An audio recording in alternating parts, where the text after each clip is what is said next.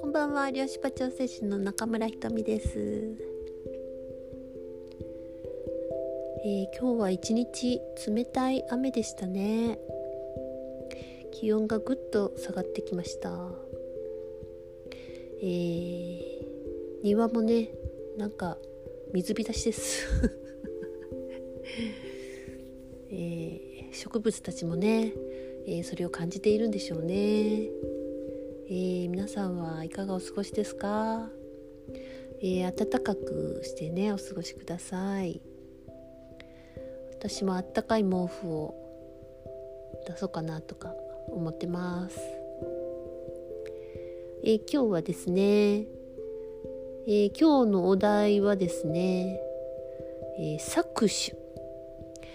人から奪おうとする心理ということでお話ししようと思います。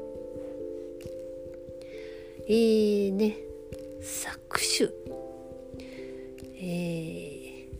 嫌な言葉ですよね。でもこの人から奪おうとするとか、奪う奪われたとかね、っていうのはね、意外と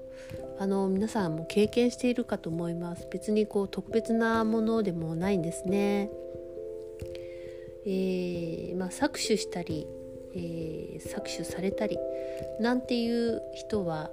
波動が同じなんですよね。だからそういうドラマが出来上がるわけなんですけれども、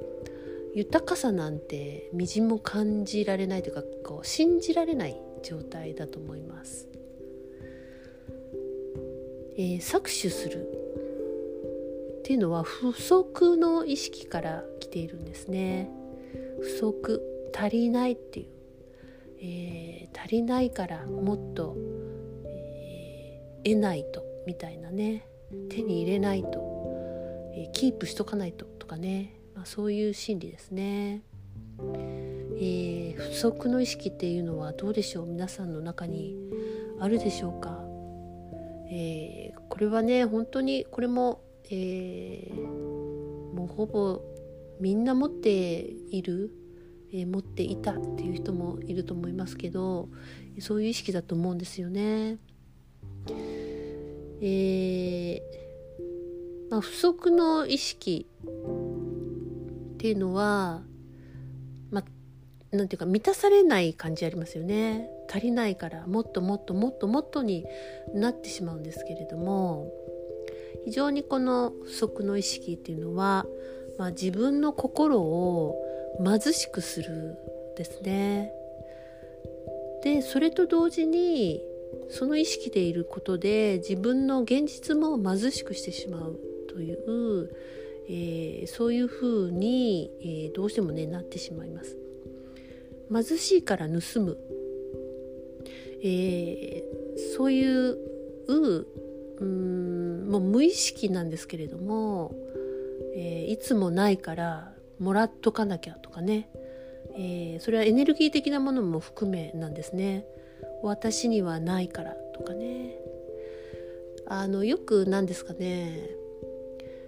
元気もらいましたとか、ありがとうございますとか言って、こう手を握って離さない人とかいますよね。エネルギー的ヴァンパイアなんですよ。本当ね、無意識のこともあります。エネルギーってこう、なんていうんですかね、目に見えないので、びっくりするかもしれませんけど、チューッと吸うようなことができるんです本当ですよ。だからエネルギーをなんか吸ったっていうか、もらったとか取られたみたいなことって言いますよね。これは本当に目に見えてないだけで、そういうことっていうのは、確実に起こっています。で、そのエネルギー的なものもそうですし、例えば知性、知性的な人からその知性を盗もうとするっていう、そういう搾取もありますね。自分にはその、なんていうかな、創造性や知性がないから、なんかそれをタダで盗もうとかパクって真似をしようとかまあ世の中にはそういうものってねいっぱいあるんですよね。まあそれもその善悪というよりは、まあ、そういうものがまあ、どんどんまた競争を生んで、まあ、結果なんか、いいものが残っていくっていうのは、まあ、長い目で見たらね本当に善悪ではないなというふうに、思いますけれども、まあ、搾取することをねおすすめはしません。はい。まあ、この、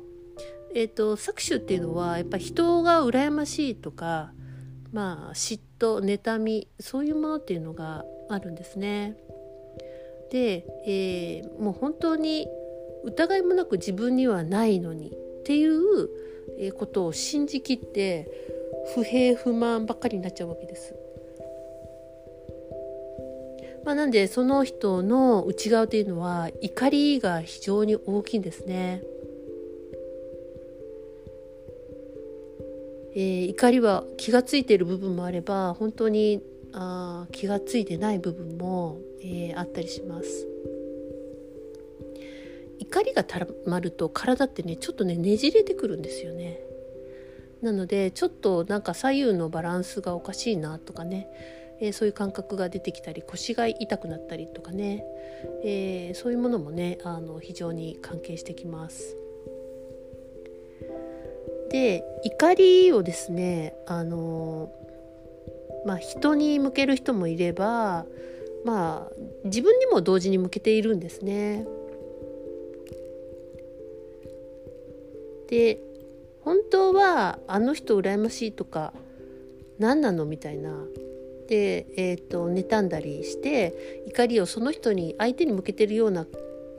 感じですけれども、実は非常に同時に自分の中に怒りをぶつけてるんですね。なんで私ってこうなのみたいな、感じでそのどんどんねそういうのが続くと卑屈になるんですね。卑屈になるとなんか外側に見栄を張ったりとか、変なこうプライドみたいなものがどうしてもね出てきます。それをなんでその外側に対してそうやって張るのかっていうとやっぱりこうバカにされている気がするっていうことから来てると思います。で、人が自分をバカにしているっていうふうに、捉えてるかもしれませんけれども、自分が自分に対してないんだと力もないし何もないんだと能力もないしみたいなねエネルギーもないしみたいな自分には何もないんだっていうふうに、自分が自分にそう思ってるだけなんですよね。だからその、人が自分に対してもお前もないやつだみたいな感じで、バカにしてるような気がしているだけでそれは自分が自分をバカにしていることを、まあ、投影として外側に見てるってことなんですね。まあ、こうやってね卑屈になっていくんですね。そうするとこう顔がひん曲がってきます。いつか話しましたっけどこで話したっけもう忘れちゃったけど計算、まあ、損得ばっかり考えたりとか、企んでいるみたいな波動がねどんなのかっていうのをここで話したのかな、やっぱね顔がね曲がってくるんですよね。で世の中をこうまっすぐ見ないんですね。斜に見るみたいな感じになっちゃうんですけれども、まあ、そうやって自分のことを、どんどんねなんていうかな本当は好きなのに嫌いな部分が許せなくなってくるっていう状態にね陥っていったりすると思います。で悲しいことですよねそれはね。だから本当はすごく、豊かで力もあって、能力もあってということを知っているがゆえに余計にそのないっていうふうに信じている自分がまた許せないっていうねそういうジレンマに、陥ってるんだと思います。あとは搾取する人もですけど、搾取されても仕方がないやっていう風な心理、こんな私だしみたいな、こんな私価値がないしみたいな、犠牲になっておけばいいのよみたいなそしてね、自分のエネルギーなり、自分のなんか作り出したものとかをね、持っていかれてしまうみたいな、それもその本人がそれを許している状態なんですね。これもね、無意識かもしれないんですけれども、なんかその、奪われたとか、裏切られたとか、そういう感覚っていうのは、その人が、自分のこうなんていうのかな、評価がめっちゃ低い、価値がないっていうふうに思ってるんですね。だからそうやってこう弱くなって、いることで人に助けてもらう、依存しないといけないっていうふうな状況に、なっていったりするわけです。する方もされる方もね、本当にエネルギー的には同じフィールドなんですね。これはその人が悲劇のヒロインだからとか、かわいそうだから怒ってるわけではなくて、自分が自らこれは選択しているんだ、選んでいるんだっていうことを、分かる必要があるんですね。嫉妬っていうものとかも非常にエネルギー的にはね、重たいんですね。で、ずっと比較して、ずっと、優越感や劣等感や感じてっていう、いつまでたってもね、自分の内側にこう入っていけない状態なんですね。なので、その選んでいるわけだから、選んでいるものを変えたいっていう意思があれば、そのまた違う世界を、自分で作っていくことができるっていうことなんです。あなたはかわいそうな被害者ではないってことなんですね。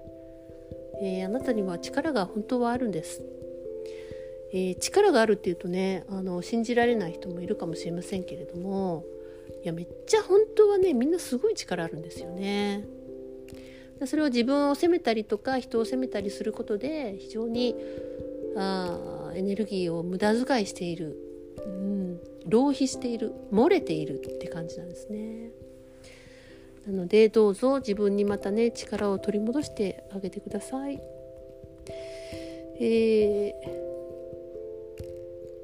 そうですね、自分の力があるっていうことをちょっと認められるようになると、できるじゃんとか、私もあるじゃんみたいなね、そういうふうに目を向けると、その世界が現れてくるんです。で、豊かさの定義をね、こう変えていく必要があるのかなというふうに思いますね。お金というもの、物質や、権力や地位や学歴や、そういうものが、力だった時代から、今豊かさがね、価値が変わってきている途中なので、その意味でも、何が自分にとっての、豊かな状態なのか、満たされた状態なのかね、そういうことをちょっとね、考えてみてもいいかもしれません。ということで、今日はおしまいです。おやすみなさい。ごきげんよう。